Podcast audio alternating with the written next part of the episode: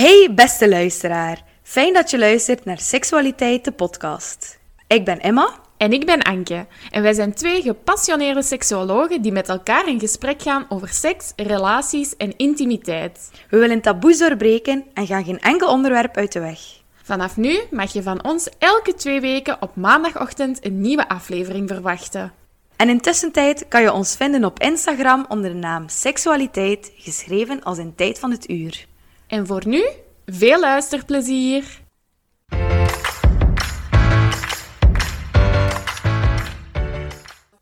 Hallo, wij zijn Emma en Anke. En welkom bij een nieuwe aflevering van Seksualiteit. Maar mijn stem sloeg lekker over. Oei. Heb je dat gehoord? Nee. Ah, ik wel. Zal ik dat wel verdoezelen met mijn luide stem? Oké. ik hoop dat dat gelukt is. Ja, we begonnen dus voor de aflevering. Waarover gaan we praten van tevoren? En we vonden niks. Dus we hebben gewoon niks meer tegen elkaar te zeggen. Nee, maar misschien wel wat context geven. Hè? Want we nemen eigenlijk vandaag al onze tweede aflevering op. Ja. Deze voormiddag hebben we de vorige aflevering opgenomen. En nu nemen we dus dit op. Dus eigenlijk hebben we gewoon al onze weetjes al verteld. Ja, dat is waar. Hebben gewoon in het vervolg moeten we leren onze weetjes splitsen. Zodat we voor de vorige Ja. aflevering iets hadden en voor nu. Maar dan lijkt dat al zo ver weg als je de aflevering post. Ja, dat is ook wel waar.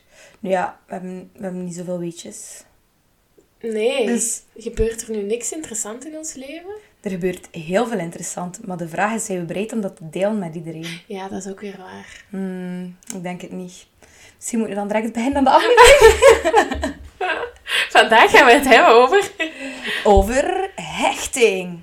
Wel een super interessant thema, vind ik. Heel interessant, maar we zeggen het al op voorhand. Het is niet gemakkelijk om het heel... Maar ik kan niet... Ik ben geen woorden aan het vormen in mijn hoofd. Oké, dat is jammer, want we proberen een podcast op te nemen. dus dat zet ons wel Oh, voor een hele uitdaging. Dat was een heel vies gevoel. Oei. Ja, ik Maar kon... ik zag het eigenlijk even... Zo'n error, kende dat? Ja? Amai, dat was heel raar. Moet je eerst nog een koffietje hebben voordat we verder Nee, nee, ik denk dat het gaat lukken. Oké. Maar dus het is een moeilijk thema om uit te leggen. Ja. Ik weet niet of dat je het op onze Instagram hebt gezien, maar we hebben een story gemaakt met hoe onze papieren hier allemaal bij liggen. Ik heb echt 100 papieren voor mij liggen. Ja, ik ook. Eh, 185 om precies te zijn, want ik heb een boek voor mij liggen. Waar heel boek? info. We hebben het boek Blijf bij mij van Rika Ponet voor ons liggen. Wat dat een boek is wat super waardevol is in de uitleg over hechting. Want het is, ik dat zegt, geen gemakkelijk thema om uit te leggen. Maar tegelijkertijd is het wel heel herkenbaar als je erover hoort. En vind ik dat enorm veel kan verklaren. Ja. Dus de manier waarop dat je gehecht bent, ehm, weegt zo hard door in je dagdagelijks leven, Mhm. dat als je het hoort of leest of er iets over, over vindt, dat je zo vaak het gevoel hebt van, oh my god, dit, this explains so much. Ja, Zo, Ja. ja. en tijdens dat ik de aflevering aan het voorbereiden was, dan had ik zo wat hypochondrie, of hoe noemt dat? Eh, ik weet niet waarover je het hebt. Dat je zo denkt van, amai, dat heb ik echt. Ah ja, Ja, zo, dat is heel dat er? herkenbaar. Ja. Ik weet niet of dat... Ik Als dat je zo niet. symptomen leest, dat je denkt dat je die ziekte hebt. Ah ja, like als je zo verkoudheid hebt en je zoekt de symptomen op op Google, dat je denkt, oh my god, super ernstig. Ja. Ja. Zo dat, dat maar dan een hechting. Ja, Dat dan. Ja, Dus voilà. Het is wel heel herkenbaar. Hè? En, en we vonden online ook zoveel voorbeeldjes. En in dat boek ook zoveel voorbeelden waarvan je denkt, oh my god. Of ook, niet per se van jezelf, maar ik herken daar die persoon in. Of ik herken die persoon Mm. daarin. Of ik herken stukken daarvan. echt. Ehm, het is zo herkenbaar. Ja, je kunt echt mensen analyseren met dit. Ja? Heel gemakkelijk. En ik vind het een super interessant thema om over te vertellen ook. Dus ik hoop dat het een goede aflevering wordt. Ja. Maar ik voel Hoge like van wel. verwachtingen. Hoge verwachting van onszelf. Ja, Prestatiedruk. oké. Emma brengt de structuur. Oké. Ik kan dat niet. Oké, ik ben het meisje van de structuur en ik breng voor jullie de structuur van de hechting. Het is zo dat er eigenlijk drie grote hechtingsvormen zijn. We gaan in deze aflevering dan ook alle drie eh, overlopen. We gaan wel schetsen hoe komt die eh, hechting tot stand? Wat is de achtergrond van die hechting? Dus vooral gaat het dan over het gezin van herkomst, het gezin waarin hij opgegroeid bent. We gaan wel schetsen wat voor gezin dat wat voor hechting creëren. Eh, daarna gaan we de relatieverwachting wat schetsen. Dus als je op een bepaalde manier gehecht bent, zorgt dat ervoor dat je later in je leven, ehm, als je relaties aangaat, romantische relaties, maar ook vriendschapsrelaties, eigenlijk over het algemeen vertrouwensrelaties, dat die beïnvloed worden door de manier waarop dat je gehecht bent. Mhm. Dus uw gedrag dat je stelt, alles wat je doet, vindt zijn oorsprong in de manier dat je gehecht bent. Ja. Dus dat heeft een grote invloed op... We gaan hier nu vooral hebben over romantische relaties, denk ik. Maar het geldt voor veel meer. Maar ja, omdat we een podcast zijn over liefde en relaties, Mm. leek het mij logischer dat we het hier over romantische relaties hebben. Ehm, en we gaan ook bij elke hechtingsstijl, hoe dat we het noemen is dat dan, ehm, een aantal tools geven. Een aantal tools voor als je single bent, een aantal tools voor als je een relatie wil starten en een aantal tools voor als je al in een vaste relatie zit. Van hoe kan ik daarmee omgaan? Hoe kan ik omgaan met een partner die op die manier gehecht is? Ja. Bladibladibla. Ja. Er is ook wel nog een vierde hechtingsstijl, eh, maar die is veel minder beschreven en, en vind ik veel minder ehm, relevant. Ja, ergens. komt ook minder voor, hè? Komt veel minder voor, Ja. maar dat gaan we dan straks wel zeggen hoe vaak. Ja. Maar ehm, daar hou we heel kort bij stilstaan wel een keer, maar niet, Ja. niet te uitgebreid. Misschien wel een kritische noot dat het niet... eh, de, een hechtingsstijl bepaalt niet wie je bent. Hè? Dat Nee. bepaalt niet je volledige identiteit. Plus, het kan ook zijn van, ah, ik ben overwegend... We zullen het zelfs nog uitleggen, maar ik ben overwegend veilig gehecht. Maar ik, ik zie ook wel een kantje dat wat angstig gehecht is Ja, in mij. Zeker. Ehm, maar probeer daar niet te veel op te focussen. Het is ook niet, niet slecht. Hè? Er zijn wel manieren waarmee dat je daarmee kunt omgaan. Mhm. Dus eh, Ja, plus ik denk dat iedereen wel dingen gaat herkennen bij zichzelf Ja. uit alle drie de hechtingsstijlen. Ehm, iedereen gaat wel dingen van gezonde hechting, maar ook iedereen gaat wel dingen van, van problematisch of ongezonde hechting. Problematisch klinkt te zwaar. ja, nee. ja. Ehm, van andere hechtingsvorm. Herken.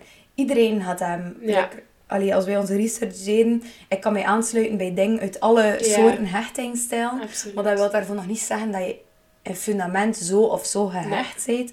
Het is heel vaak, het is like een spectrum mee.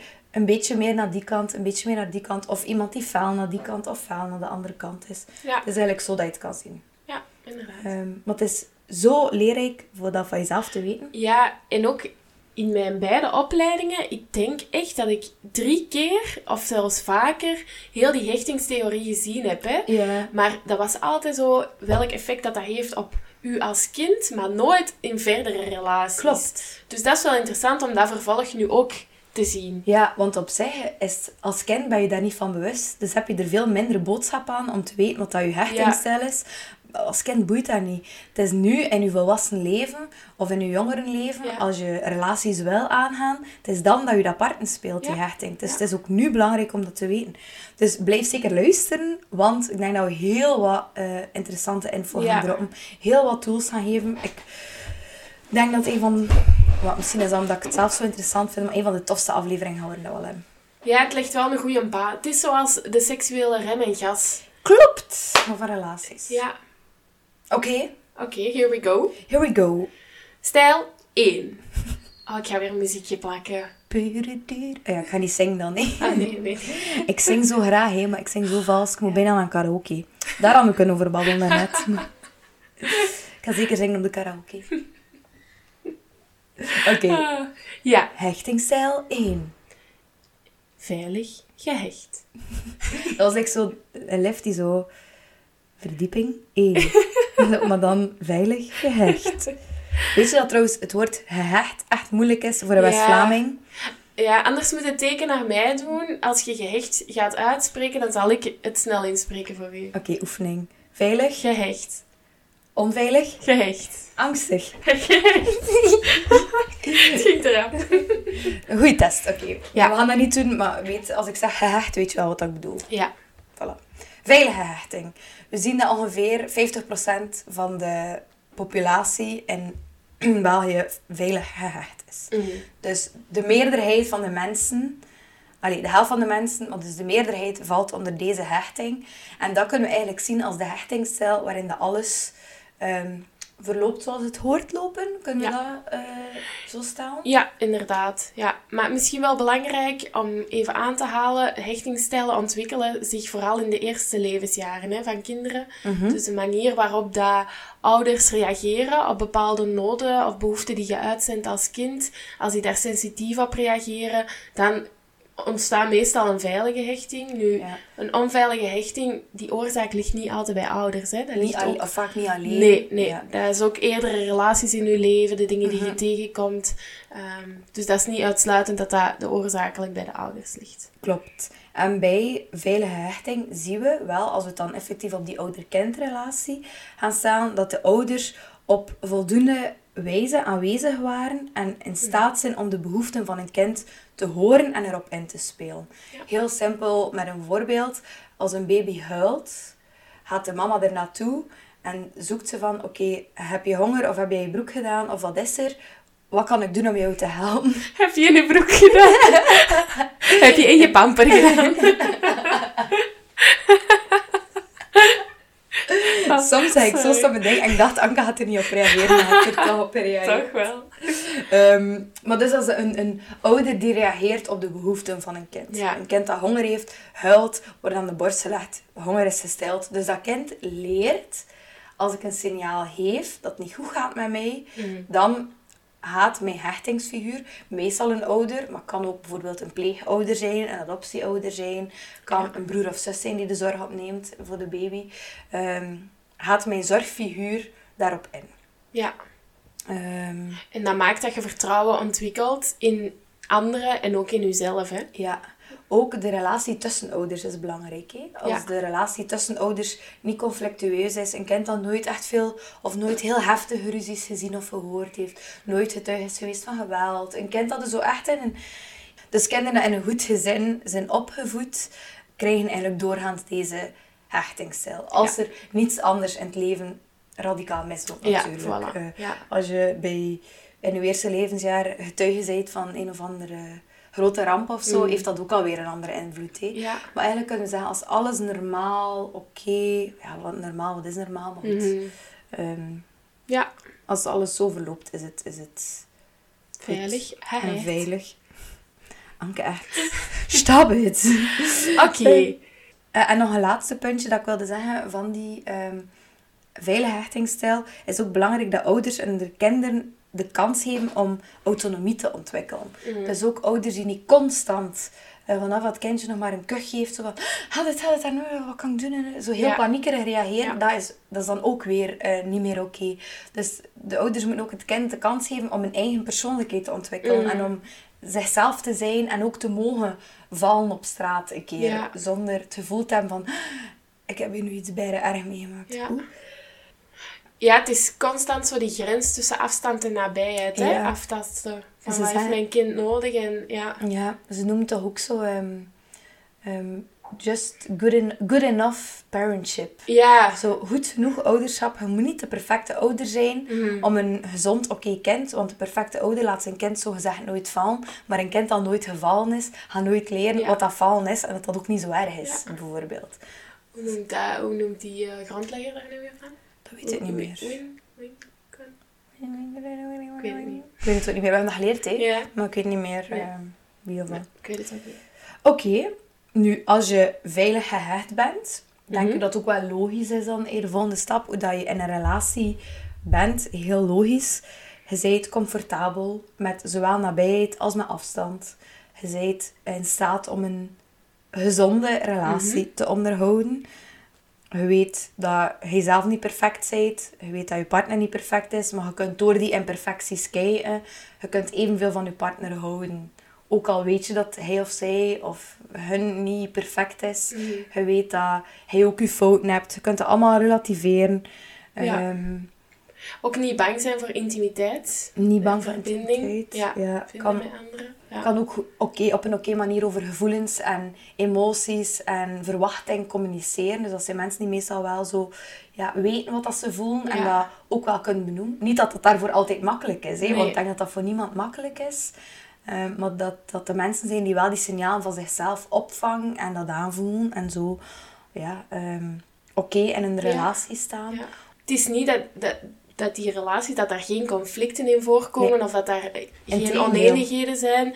Maar dat zijn wel mensen die op die manier hun behoeften zo kunnen verwoorden en hun noden kunnen uiten, waardoor dat ze wel duidelijk kunnen stellen van kijk, dit zijn mijn verwachtingen naar mijn partner toe. Ja. En die op die manier daar wel uit geraken. Ja, ja, inderdaad. Het is zeker niet zo dat zij inderdaad geen, ehm, geen conflict hebben. Want volledig conflictvermijdend zijn is dan weer eerder een kenmerk van een van de Ja. andere Ja. hechtingsstijlen. Ja. Dus dat zijn ook mensen die misschien wel genoeg zelfvertrouwen hebben om te zeggen wat dat jij daar dan gedaan hebt, ik vind dat echt niet oké. En Mhm. daarover een conflict te laten ontstaan. Ja.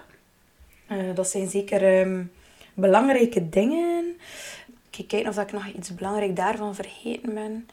Ehm, Veilig gehechten vinden ook wel vaak veilig gehechte mensen als partner, hè? Ja, ja, dat zijn vaak mensen die elkaar Ja, goed vinden.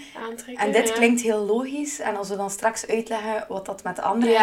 die hebben ook zo typische Ja, ehm dingen dat ze aantrekken. ga je wel zien dat er daar heel wat variatie in zit. ja inderdaad. Ehm, je zou denken dat zijn dan de perfecte relaties. Dat is zeker niet altijd zo. Wat dat we wel zien, is dat dat wel de mensen zijn die in staat zijn om ook op een oké manier uit elkaar te gaan. Mhm. Die ook niet vaak, allee, minder vaak kans hebben om in een vechtscheiding terecht te komen.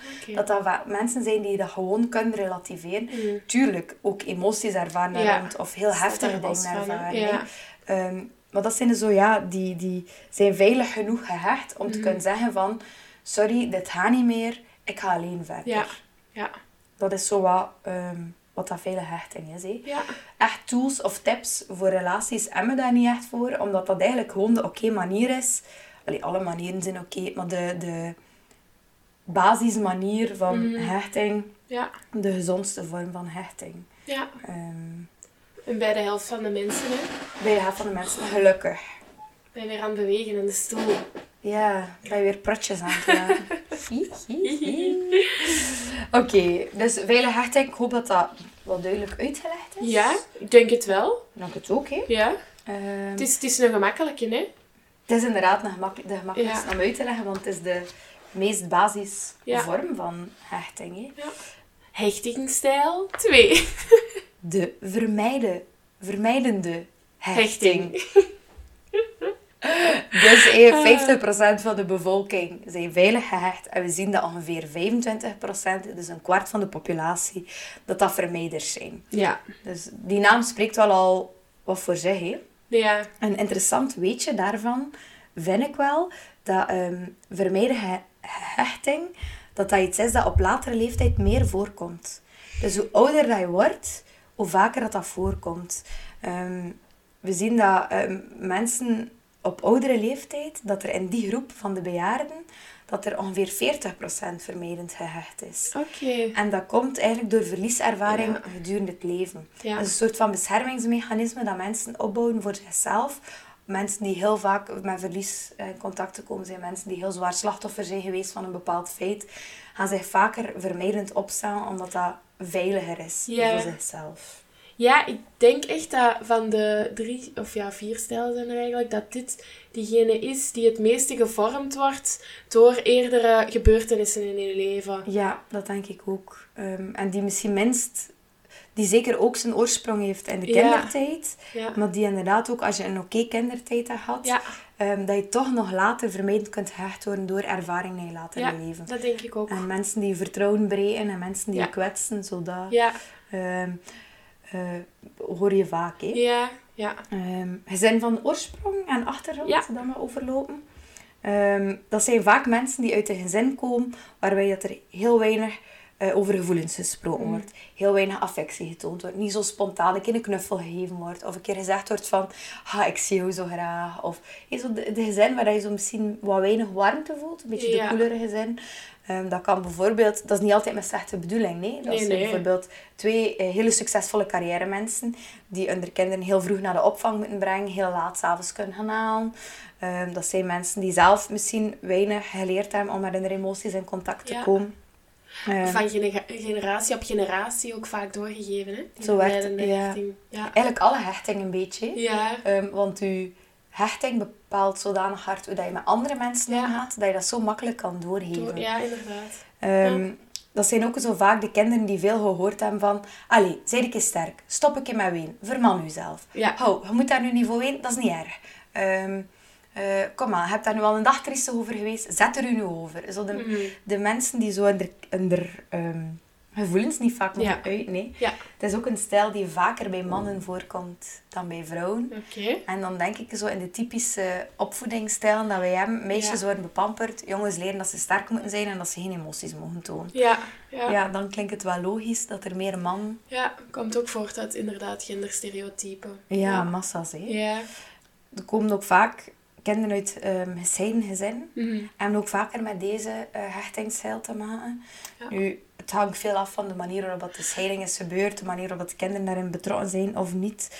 Ehm, maar als het kind zo het gevoel heeft van ik ben like, nergens meer thuis, Mhm. ik moet hier heel tijd van het ene huis naar het andere, ik voel me nergens helemaal oké, zo dat gevoel had Ja, heeft. ja Ehm, en misschien ehm, het heel radicaal heeft, mee, of heeft meegemaakt hoe mis daar een relatie kan lopen tussen twee mensen. Klopt. Waardoor dat je zo wat een beschermingsmechanisme krijgt misschien. Ja, zeker. Zeker, klopt zeker.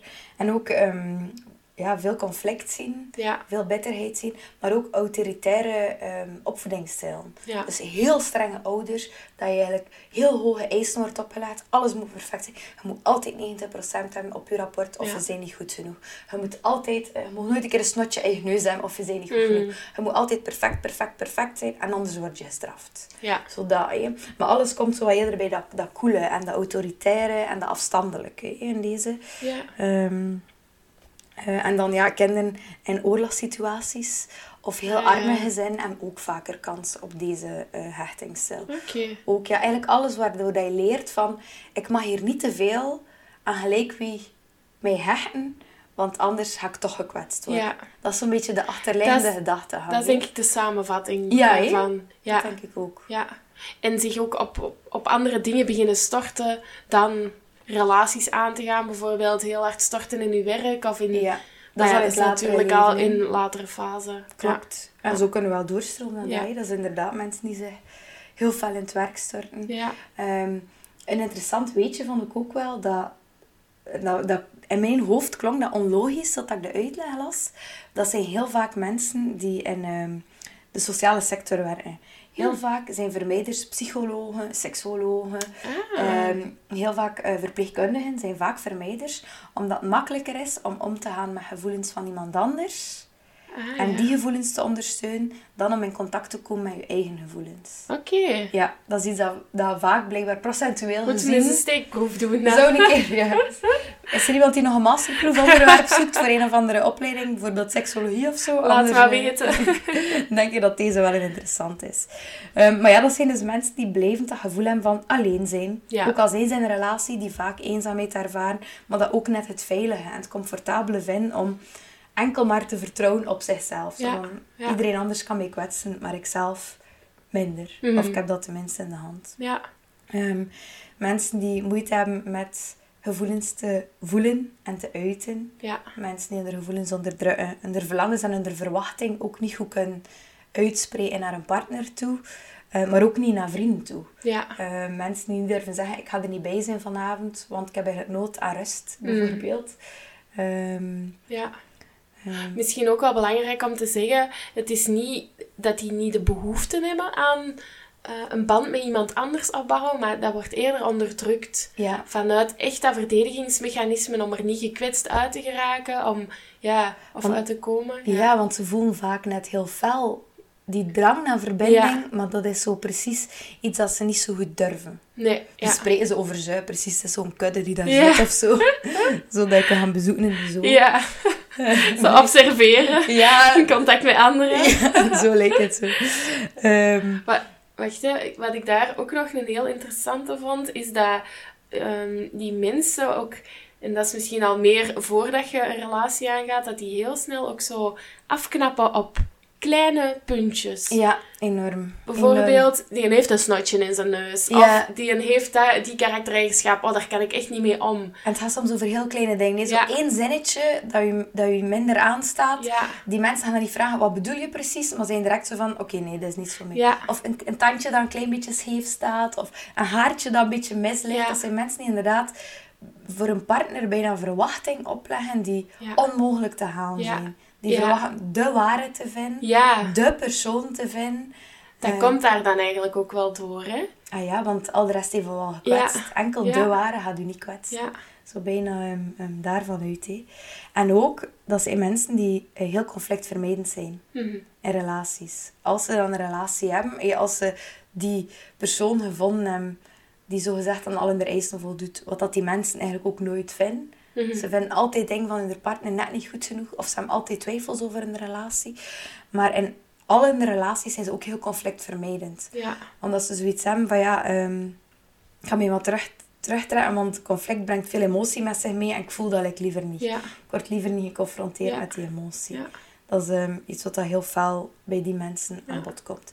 Dus dat is dan ook wat dat we zeiden bij de veilige gehechten. Die zijn zelfzeker genoeg Ja. om met dat conflict te om te gaan. Ja. Deze mensen hebben daar vaak moeite mee, omdat ze dat heel intens voelen. Of dingen voelen dat ze niet willen. Ja. Of moeten communiceren over gevoelens, wat dat ze eigenlijk niet willen. Mhm. Die stijl hangt ook heel veel vast met bindingsangst, hè? Ja, enorm. Alles wat we nu eigenlijk al benoemd hebben, is daar ook naar terug te voeren, hè? Ja, zijn eigenlijk bijna allemaal symptomen van Ja, bindingsangst. hè. Ja. Ehm, en dan op vlak van relatie, we hebben al een paar dingen... We, we- we werken sowieso wel een beetje door elkaar. Ja. Dat is een beetje onze stijl, chaotisch ja, eh, zo vertellen. zijn we. Ehm, maar die hebben heel onrealistische verwachtingen voor een partner. Ja. Ze hebben zoiets van, dat moet de waarde zijn. Ik wil op de eerste date dat wauw-gevoel. En als ik dat niet heb, dan, dan kan het nooit meer komen. Ja. Dan gaat die persoon het niet zijn. Zo dat, Ja. Ja. Dat is iets heel herkenbaar. En heel, heel snel twijfels in een relatie of zelfs ervoor al, hè? Ja. ja. En die twijfels blijven vaak ook Ja. bij die mensen. Moeilijk te weerleggen. Ja. En die worden ook heel veel uitvergroot, denk ik. Zo de Ja. kleine foutjes Ja. van je partner worden inderdaad gedramatiseerd in je hoofd. Zo van, ach, is deze persoon het nu toch niet? Want, want eh, ah ja, ze zijn ook heel veel bezig, zonder egoïstisch te zijn, maar bezig meer met hun eigen autonomie dan Mhm. met de gevoelens van de partner of zo. Ze zijn vaak zo van, ah ja, maar ik heb nu nood aan ruimte, dus ik ga gewoon niet meer antwoorden op sms'en of ik ga nu Ah, ja. niet terugbellen, want ik heb nood aan ruimte. Ja. In plaats van te denken, ik ga een berichtje sturen om te zeggen van, ik heb Mhm. even nood aan ruimte, gaan ze gewoon niet reageren. Dat is zo vaak terugtrekken op zichzelf, dat is makkelijker, dat is Ja. een betere optie. Ehm, en ze voelen zich heel snel gevangen in de relatie, zo van, heel snel overspoeld. Mhm. Ehm, als een partner vraagt van, ga vanavond op date, als een nieuwe partner dat vraagt, ze zo snel van, we hebben elkaar gisteren nog maar gezien. Mhm. Ik wil echt niet te snel gaan. Ja, Eh, zo ja. dat is iets heel herkenbaar. Ja. Of ik heb ruimte nodig. Of ik wil een keer een avond alleen zijn. Dat zijn zo heel typische dingen. Ze voelen zich snel gevangen. En ze twijfelen vaak aan elke keuze. Dus zowel de partner, maar ook de job. Of de hobby's. Of zo. Ze twijfelen Mhm. aan alles. Zo van, is dit het wel? Is dit... Zo, dat is iets dat heel herkenbaar is. Ja. Delen ook niet veel gedachten en emoties met partners. Zijn vaak zelf ook wat cooler in, in contacten.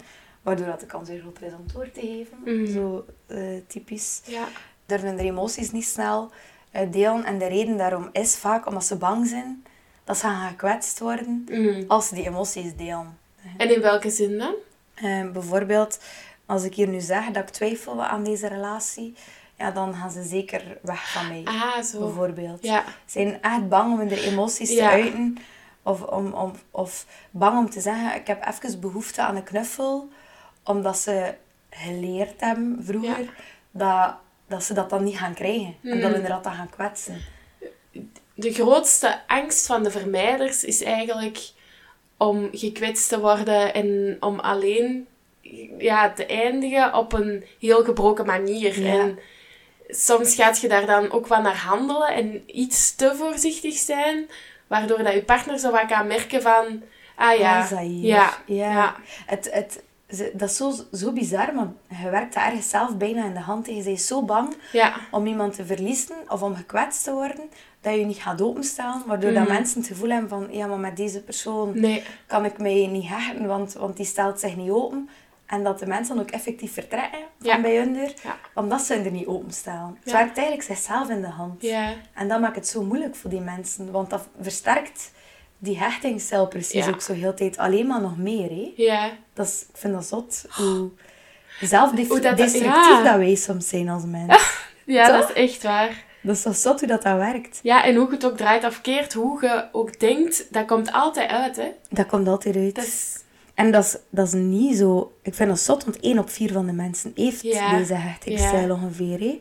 Dus dat is veel, hè? Want ik vraag me af, 1 op 4, op welke leeftijd? Is dat over de gehele populatie? Of... Ja, dat is gerekend over de hele Oké, populatie. ja. Want zoals dat we eerder dan zeiden, het komt vooral ook voor bij oudere populatie, door heel de aanloop die ze hebben gehad in hun leven. Mhm. Ja, dan zou dat daar misschien zelfs 2 of 3 op 4 kunnen zijn, hè? Misschien, ja, 40% zien Ja. dan, hè? Dus Ah, ja. dat is bijna Ja. 2 op 4 op latere leeftijd. Dat is zot, hè? Dat is veel. Ja. En opmerkelijk aan deze mensen is ook dat ze vaak relaties aangaan met ehm, iemand die aan de andere kant van de wereld woont. Ja.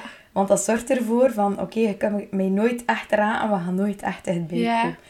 Dat is echt fysieke afstand. Ja, bijna fysieke Ja. afstand om die mentale afstand te Om kunnen iemand- bewaren. ja, dat voelt veel veiliger.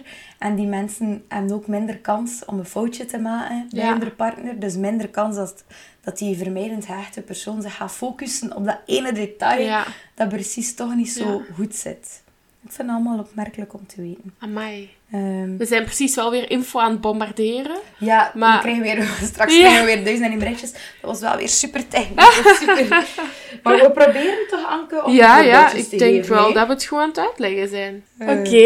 Ik denk dat dat het wat was rond de vermijdende... Ja, dus die, Ehm. die ehm, ja, moeite met uiten van emoties, moeite met, ook moeite met als hun partner een moment van zwakte heeft, zijn Ja. er mensen die er heel veel moeite mee hebben.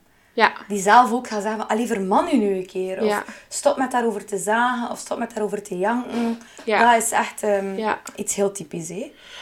Misschien moeten we nog wat tips voor de partner geven. Want bij veilig gehecht was dat misschien niet echt nodig. Nee. omdat dat vrij soepel verloopt. Maar bij, voor, voor een partner denk ik dat het ook wel moeilijk is als je merkt dat, dat die persoon zo wat in het vermijdende patroon hervalt. Ehm, de hoofdboodschap is denk ik, hoe minder dat je die partner claimt en jezelf opdringt bij die persoon, hoe meer dat die de ruimte gaat krijgen en hoe minder vermijdend die persoon zal worden. Ja.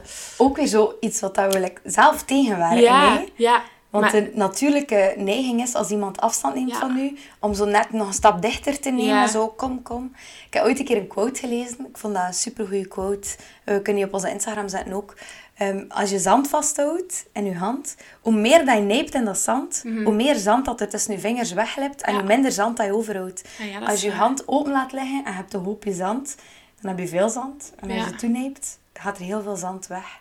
En dat is zo'n beetje wat dat inderdaad Dat bij mooi. die vermijdend hechte persoon de manier is, the way to Ja. go is. Hè? Van niet te veel, Maar dat is wel echt... Dat is een hele moeilijke grens. dat is een hele moeilijke grens. En wanneer is het te veel, dan moet je ook wel de verwachting stellen tegenover je partner van communiceren voldoende over. Hè? En dat is net wat dat moeilijk loopt. hè. En dat loopt moeilijk. Ja. Mhm. Ja. Ja, het is een hele uitdaging alleszins, hè, om te kunnen... Misschien de tips dat we kunnen geven aan mensen die zeggen van ah, ik herken mezelf wel Ja. in dit hechtingspatroon. Want het is natuurlijk wel zo, als partner kan je zo goed mogelijk je best doen Ja. om niet te, te dichtbij te komen of te veel te verdringen of zo. Mhm. Maar de, de vermijdend gehechte persoon moet ook zijn, Ja. zijn of haar verantwoordelijkheid opnemen en ook wel ehm, Ja. Ja. zijn best doen om, om uit te geraken. Ja.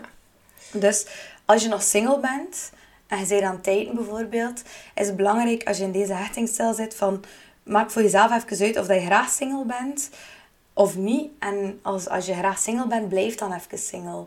Ja. Als je nog niet het gevoel hebt van ik ben hier bereid om echt iemand toe te laten, wacht dan misschien nog even. Ja. En denk daar eerst een keer over na. Maar dat is... Dat is ik, ik geloof er ergens ook wel dat dat op een gegeven moment wat een excuus wordt. Ja.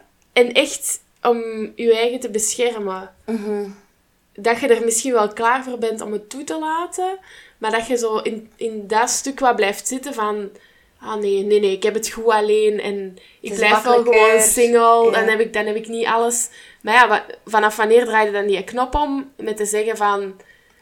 Ja, maar ik vind dat heel dubbele, want eigenlijk is het moeten in een relatie zijn ook een maatschappelijke verwachting. Ja, dat is Dus waar. als je echt oké bent om alleen te zijn en als je echt het gevoel hebt van, maar ik ben graag alleen, ja, dan hoef je dat ook niet per nee. se.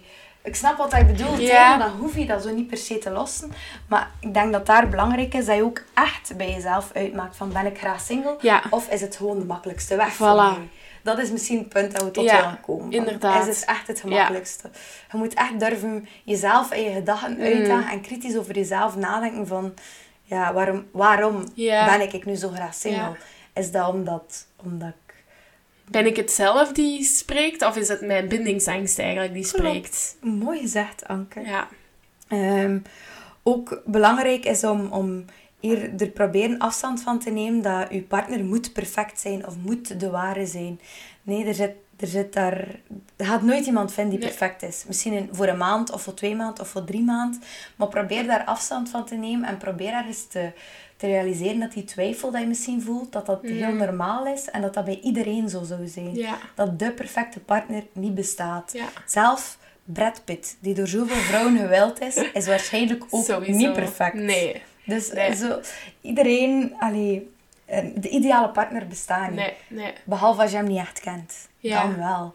Eh, maar anders, probeer daar zoveel mogelijk afstand van te nemen van dat idee van ik moet hier op zoek naar de perfecte Mhm. persoon. Ja. Ehm, probeer ook niet direct af te knappen op iets klein. Probeer voor jezelf te denken, wat vind ik essentieel? Ja. Wat vind ik echt belangrijk? En als dat er is, is het goed. En dat tandje dat een beetje scheef staat, of die neus dat een beetje te veel naar links of rechts gaat, Mm, dat doet er eigenlijk weinig Nee. toe om een gelukkige relatie Ja. te kunnen hebben. ja, klopt. Dat is... En sch- schrijf dat ook regelmatig op, hè, wat je positief vindt aan een persoon waar dat je bijvoorbeeld mee aan het daten bent of Ja. waar dat je mee in een relatie zit. Om, en dat, dat klinkt heel erg, want dan lijkt alsof dat je dat niet meer kunt zien, maar dat is wel eens iets om naar terug te grijpen van, ah ja, dit is de reden waarom dat ik daarmee blijf daten en waarom, Mhm.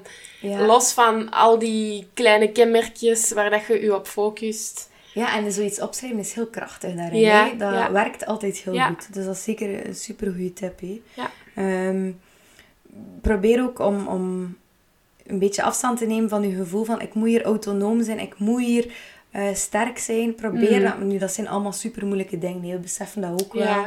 Eh, maar probeer daar zo... Probeer kritisch te zijn tegenover je eigen verwachting en tegenover je eigen gedrag. Van, eh, waarom moet dat hier nu zo perfect zijn?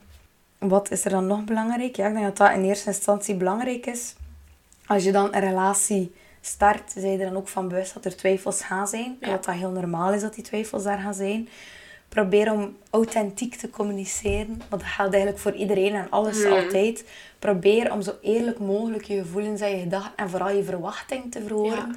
Want je partner kan niet ruiken wat hij wil. Nee. Gaat vaak Ook al verwacht zeggen. je dat vaak. Ook al, ver- Ja. dat is eigenlijk geen realistische verwachting. Nee, nee. Eigenlijk mag je niet verwachten van een partner dat ze weten wat hij verwacht. Nee. Als ik mij nu omdraai in bed en boos ben, dan moeten ze maar weten waarom. dat- Ja, en wel, maar dat is een heel banaal ja. voorbeeld. Maar vaak doen we dat, Ja. hè. Zo van, eh, denk zelf maar na over Ja, wat ik kwaad ben. Je weet het wel. Maar heel vaak, ja, weet je partner... Nee. En dan is- beginnen ze heel die dag te overlopen. Zo van, oei, wat heb ik allemaal gedaan Ja, vandaag? En, dit, en, en dan beginnen te twijfelen. En ja, Dat is lastig, Ja. hè? Dat is super lastig.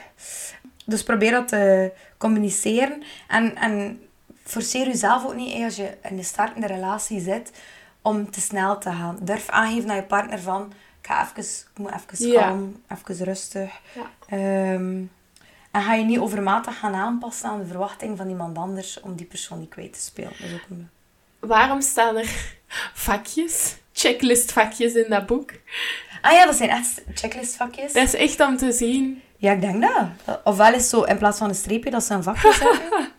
Ehm, Dat lijkt zo, ah ja, check heb ik, check heb ik. Ja, want het is echt een checklist. Het is Ah, echt ja. een samenvatting van, Ja. eh, van de hechtingsstijl. Misschien nog even tussendoor. eh, je kunt op internet ook een test doen.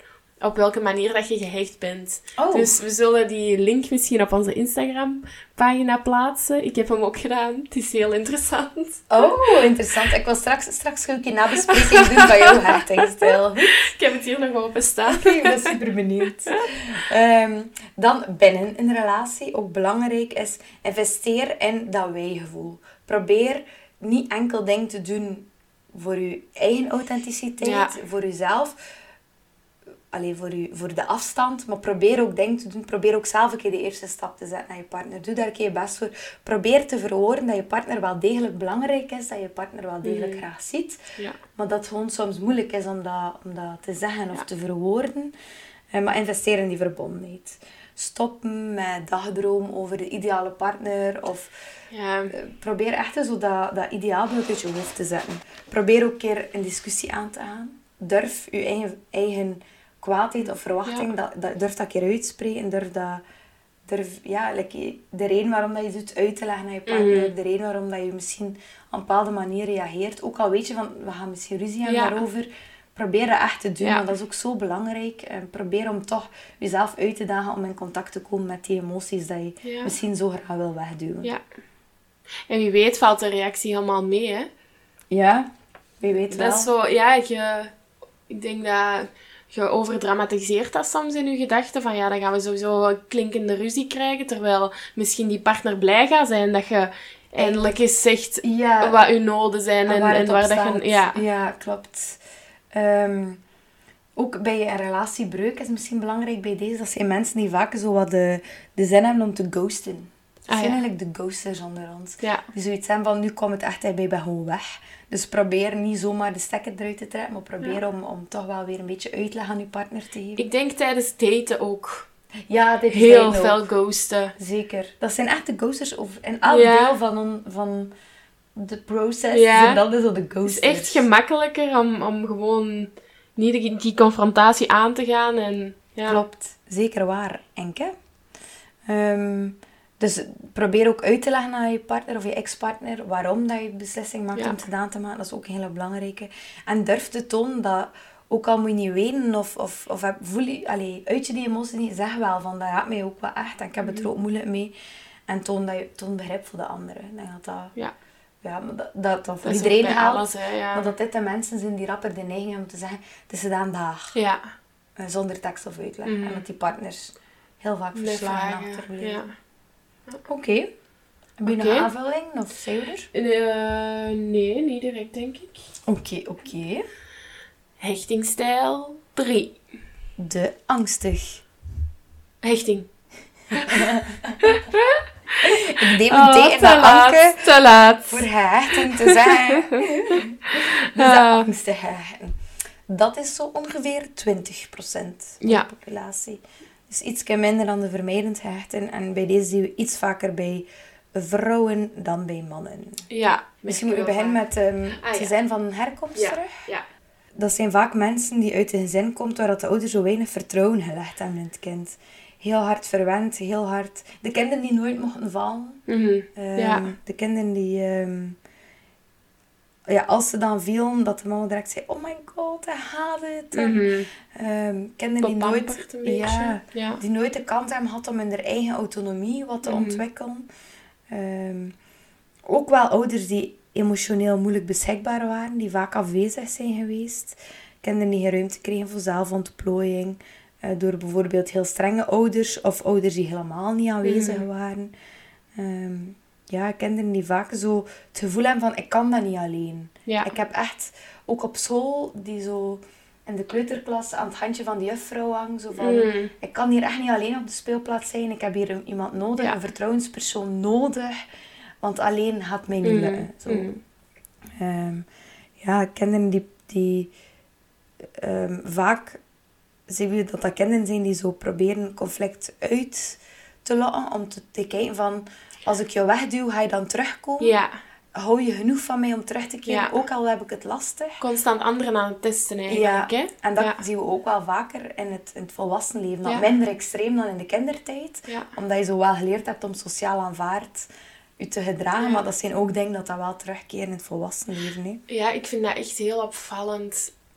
Hoeveel hechtingstijlen, hoeveel dat, dat invloed heeft op je gedrag. Ik heb ook in een bijzondere jeugdzorgstage gedaan. En die angstige hechting is heel, heel moeilijk. Dat is echt constant aantrekken, afstoten, eh, onvoorwaardelijker blijven voor die persoon. Dat zijn echt Ja. jongeren waar dat je heel moeilijk mee om kunt gaan. ja, en vaak ook de jongeren die slachtoffer worden van bijvoorbeeld loverboys of, Ja. of pooiers. Ja. Die, ehm, ja, die, die zo het gevoel hebben van ik kan hier niet weg van die Ja. persoon. Want alleen kan ik het echt niet aan. Ja. Ehm, ik ga niks zeggen om hem kwaad te maken, want, of haar kwaad te maken. Anders ehm, gaan ze van mij weggaan en dan zit ik alleen over en dat kan niet, want ik Ja. kan dat niet alleen. Ze zijn echt zo afhankelijk en in een relatie ook. Hè. Dat zijn Mhm. degenen die er afhankelijk op staan, die proberen dan de partner voor in de zorg, die Ja. nood aan die nabijheid, die heel veel nood aan seksualiteit, intimiteit, aanraking, knuffeling. Zo, als, als je partner jou al twee uur niet geknuffeld heeft, zijn dat de mensen die vragen, zie mij wel nog graag? Ja. Want Ja. het is al lang geleden. Of, of je bent like, stil, zie mij nog graag? Ja. Zo dat. Ehm, ja, dat zijn zo precies chronisch geactiveerd hechtingssystemen, Mhm. zeggen ze in dat boek. Ja. Dat zijn zo mensen die echt constant het gevoel hebben van... Ik heb hier te weinig affectie, ik Mm. word hier te weinig graag gezien. Ja. Hou meer van mij. Zo die... Ook heel snel ongerust zijn en, en, fouten gaan zoeken. Bijvoorbeeld als een partner even niet terugstuurt of een persoon even niet terugstuurt, direct zo van oei, wat is er gebeurd en wat heb ik verkeerd gedaan? En, Ja. en die persoon gaat weggaan van mij. En, Die gaan mij zeker ghosten. Ja, ja, ja. ja, is zo, hè. Ja, die, ze gaan heel vaak uitleggen dat je zegt van het slechtste, zo. ja, Er is, ja. is zeker iets... Ja, ze- je is mij zeker aan het bedriegen Ja, ondertussen. ja, inderdaad. Of, je houdt niet meer van mij. Ik zeg nu hij, omdat ik zelf... Allee, als ik voor mezelf spreek, over Ah, ja. man zou spreken. Ik heb dat zo altijd in eigen om te zeggen dat in een relatie enkel de, een man er is, maar dat is gewoon dat ik met een man samen ben. Ehm, maar ook zo wel een neiging tot perfectionisme. En zijn vaak mensen die sneller kans hebben op een burn-out. Ah. Omdat ze Ah, ook ja. weer het gevoel hebben van, ik kan het niet alleen en ik voel hiermee alleen op mijn werk. Ja. En ik moet hier perfect doen, maar kan dat niet. Zo wat nood aan bevestiging ook Nood aan waarschijnlijk. bevestiging, ja. ja. Zowel in relaties eigenlijk als op het werk bijvoorbeeld. Ehm, en op vlak van conflicten zijn die vaak heel overspoeld in emoties. Heel, Ja. De mensen die echt nog maar twee minuten ruzie aan het maken zijn en al, oh nee, en, en wenen. En, Ja. en na, na een ruzie het gevoel hebben van, die persoon gaat mij verlaten. Ja. Dat was zo heftig, dat was zo erg. Die, die persoon houdt niet meer van mij, gaat mij verlaten. Ehm, Zou deze stijl ook heel veel gevormd worden door ervaringen die eerder... Ik denk bijvoorbeeld, je komt uit een, ehm, een relatie waar bedrog is geweest. Zou je dan sneller angstig gehecht zijn of gehecht stappen in een volgende Ik relatie? denk dat wel. Denk, maar eigenlijk sowieso, over hechting over het algemeen, denk ik dat wel. De basis legt in de kindertijd, Ja. maar heel je leven lang blijven er wel... Dat is iets dynamisch, hè? Ja, Ja. zo meer naar het een of naar het andere. Ja. Ehm, maar we zien dus dat deze mensen, like dat je zegt, hé, als je bedrogen bent, ja, dat versterkt dat weer. Ja. Tips hier dan Mhm.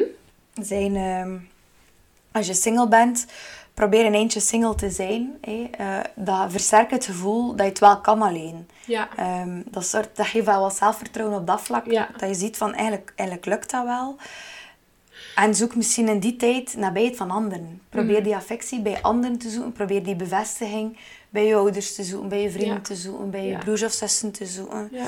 Ehm, en ja, je, het, het patroon dat we ook zien is dat er personen zijn die heel snel gehecht geraken aan iemand.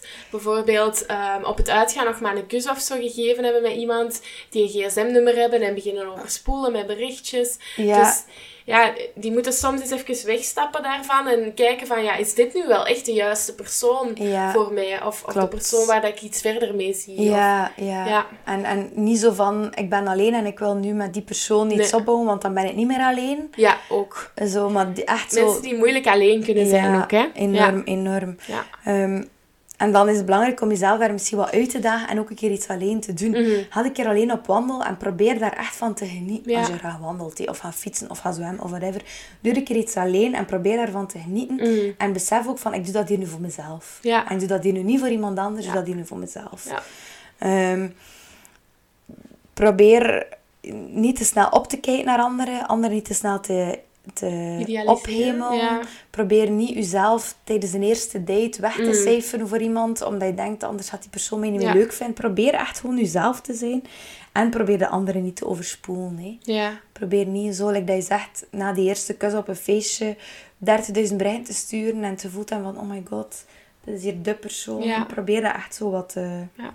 En dat zijn vaak eh, mensen die baat hebben bij zo mindfulness en yoga en zo. Ah ja. Omdat je dan heel veel in contact komt Ja, met je eigen eh, behoeften. Ja. Dan ja, bij het starten van de relatie, rustig van start proberen te gaan. Niet vandaag samen zijn, morgen een plan maken voor je trouw. En voor samen te gaan wonen en zo dat. Probeer dat zo... Ja. Dat is moeilijk, hè. Ja. Maar probeer daar niet... En daar knappen veel mensen ook wel echt op af, denk ik. Ja, Ja. ja veel mensen voelen zich overspoeld Ja. en zo gevangen precies dan, hè. En ik denk, denk dat misschien ook de luisteraar wel al opgevallen is. Als je dan samen bent met een vermijder. Ja. Ja, wordt het heel moeilijk. Ja, Want die willen dan net niet. Ja. En die angsten gaan dat die nu nog een beetje extra zitten doen. Ja, inderdaad. Ja, maar zoek, zoek die nabijheid dat je nodig hebt. Zoek die vorm van affectie op zo'n niet claimende manier, maar Ja. een positieve manier. Probeer een keer te denken van...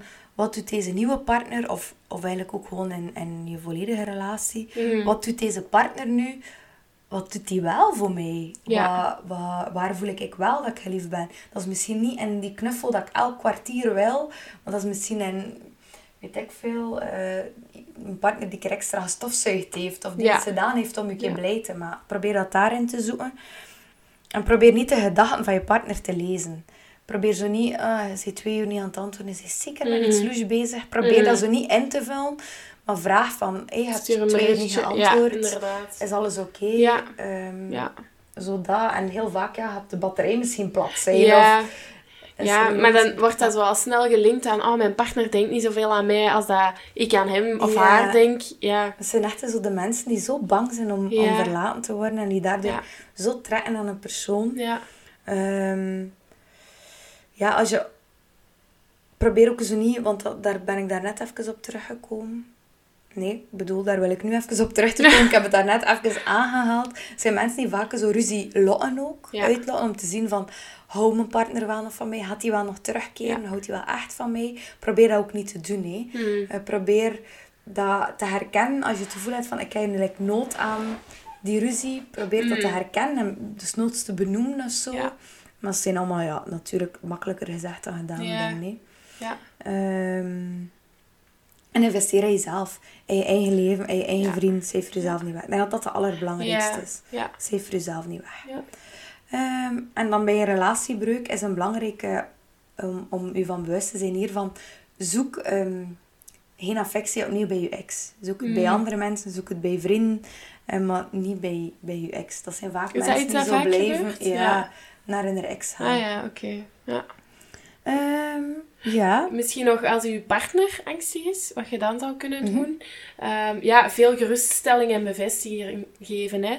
Eh, logisch, stuur inderdaad of probeer zelf dat berichtje te sturen van ah, mijn gsm is bijna leeg, zodat je die persoon daar wel wat op kunt voorbereiden. Maar opnieuw, ja, heel moeilijk, hè, want je kunt ook niet in die hun gedachten kruipen. Je weet niet welke twijfels dat daar zitten. Klopt. Dus dat is wat tweerichtingsverkeer, hè. Ja. Ja. ja. Goeie tip. Anke keek zo van, ja, ben klaar. ja, dat was was het. Er Ja. stonden maar twee tips. Hè. Ja.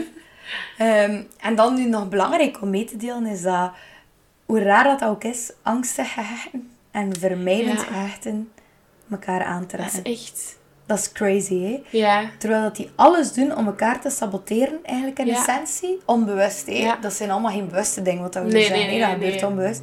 nee, Oei, het passeert in uw vliegtuig. Ik hoop dat dat niet te veel... eh, normaal niet, hè. Nee. Ik, jij hoort zo'n dingen heel snel, hè? Ik ben super... ehm, ah, ik denk soms... Ik, Hoogsensitief ja, zo wat. echt. Ja. Ik hoor elk geluidje of Ja. extraatje. Ik hoor dat echt. Dat is super snel afgeleid. My god. Straks krijg ik hier nog een diagnose doorgestuurd via onze Instagram-pagina. Ehm, eh, maar ja, die trekken elkaar dus aan, terwijl Ja. die eigenlijk ja, dat vaak ongezonde relatiedynamieken Mhm. begint te, te krijgen. hè. Ik weet niet, volg je Temptation dit jaar? Nee, Ah ja, je hebt zo één, één koppel. altijd. Het is echt een goed jaar, moet ik kijken. Oké, dan ga ik nog inhalen. Ja, het staat op 5, hè. op de website van 5. Je kunt het allemaal nog Dan ga ik bekijken. nog kijken. Maar daar zit er een koppel die echt een heel ongezonde relatie heeft met elkaar. En daar ken je heel veel van angstig vermijdende Ah, ja, oké. ehm. Die zijn Ja. zo heel ja, afstoten, aantrekken, elkaar saboteren. Dat is zo echt... En die mensen doen dat allemaal niet bewust. hè. En zijn alle twee gekwetst door het gedrag van hunzelf en van de ander. Ja. Maar die trekken elkaar aan. En de reden is, die, ze kijken op naar elkaar. Dus de angstige gehechte ziet in de vermijdend gehechte wat dat hij of zij wil zijn. Ah, ja. Ze zien van, ah, die persoon eh, kan zichzelf wel op de eerste plek zetten. Ja. Er zijn vaak mensen die wel heel zelfzeker en sterk overkomen. En zij bewonderen dat. Oké. Omgekeerd dan, de vermijdend gehechten ver- bewonderen vaak de, de warmte en de nabijheid en de kans om zo ja, die, die affectie te Mm. tonen en die in contact staan met hun eigen gevoelens, Ja. bewonderen zij bij elkaar. Dus dat is hetgene in eerste instantie dat ze bij elkaar zien Ja. en dat hun er aantrekt aan elkaar. Maar ja, als we al die dingen overlopen hebben, ze doen bijna het omgekeerde. Dat is echt waar. En je kunt dat zo bijna voor je zien, like zo'n dans. De een stap dichter, ander Ah, een ja. stap verder. De een stap dichter, doet een stap verder. Dat is constant een, een spelletje trekken, duwen. Ja, Ja, Dat is zo, en dat is zo moeilijk om daaruit te raken, maar het kan. het kan werken, hè? Het kan zeker werken. Ja. Mits genoeg investering, communicatie. Begrip bij elkaar. Ja. Communicatie, communicatie, communicatie. Ja, dat is echt dat is echt onze tip key, over hè? het algemeen. Hè. Ja. Maar het kan zeker werken, maar het heeft wel meer kans op niet werken. Ja. Ehm, het is ook te zien hoe fel angsten gehecht of hoe fel vermijdend Ja, uiteraard. Heel veel mensen zijn veilig gehecht, maar neigen een beetje richting de angstige kant. Ja. Of eh, veilig gehecht, maar neigen een beetje richting de vermijdende kant. Ja. Dat zijn zo. Ja. En dan hebben we nog de vierde. Angstig vermijden. Ik zie dat we echt al bijna een uur bezig Ja. zijn. Ik ga die heel kort misschien zeggen. Ja. Dat, is maar, dat geldt ongeveer voor 5% van de populatie, wat dat er nog over. En dat zijn mensen die zo het, ehm, de combinatie van beide hebben. Mhm. Die angstig en vermijdend zijn. Die eigenlijk in één eh, alle, iedereen afstoten en Ja. terugtrekken. En ehm je bent een prinses, maar tegelijkertijd van binnen zoveel twijfels hebben over die persoon. Maar Ja. van buiten zoveel bewondering tonen.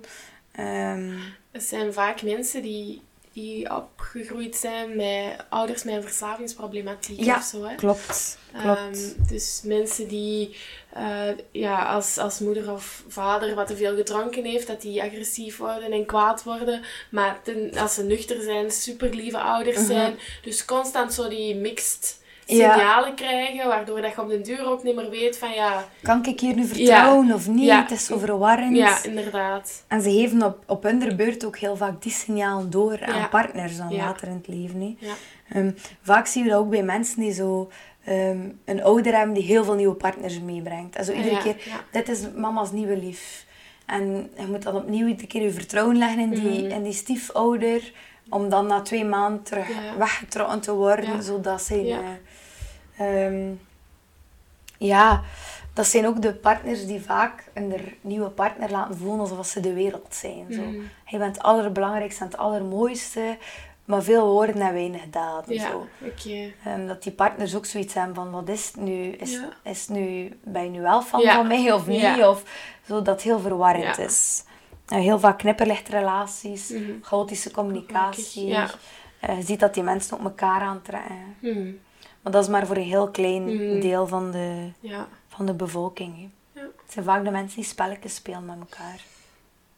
Oké, ja, ik hoop dat dit wat duidelijk was. Ik heb het gevoel dat ik bijna chaotisch verteld heb. nee, veel mee, denk ik. Eh, we gaan sowieso alles nog wat proberen samenvatten, denk ik. Ja, in een en dan postje. gooien we dat in een postje. Het is very good. Ehm, Ehm, dan zien jullie dat op onze Instagram-pagina. yes. Moest je nog vragen of bedenkingen hierbij, stuur gerust Ja. door. Het boek Ja, raad me super aan. hard aan. ja. Het heet Blijf bij mij van Rika Ponet, relatietherapeute. Echt, leest super vlot. Ehm, wij hebben nu heel theoretisch en kort opgesomd, omdat we anders 24 uur zo bezig zijn. Maar hier staan er heel, in dat boek staan er heel veel ehm, Ja, voorbeelden en heel veel herkenbare dingen. En als je hier meer over wil weten, lees het echt, echt, echt. Eigenlijk zou het bijna verplicht zijn om op school of zo ja. te lezen, om gewoon meer in contact te kunnen staan met jezelf. Maar er moet veel nog verplicht worden op school. Ja, bijvoorbeeld de anatomie van de clitoris. Yes. Maar het staat erin tegenwoordig, hè? Ja, overal? Hmm, ik dacht dat het verplicht was. Mm, would be nice. Misschien ben ik nog niet op de hoogte. Eh, Oké, ik ben er wat moe van geworden. Ik ook. We gaan een koffietje drinken en dan eh, mag hij weer richting Antwerpen. Yes, ga ik doen. Oké. Goed. Doei!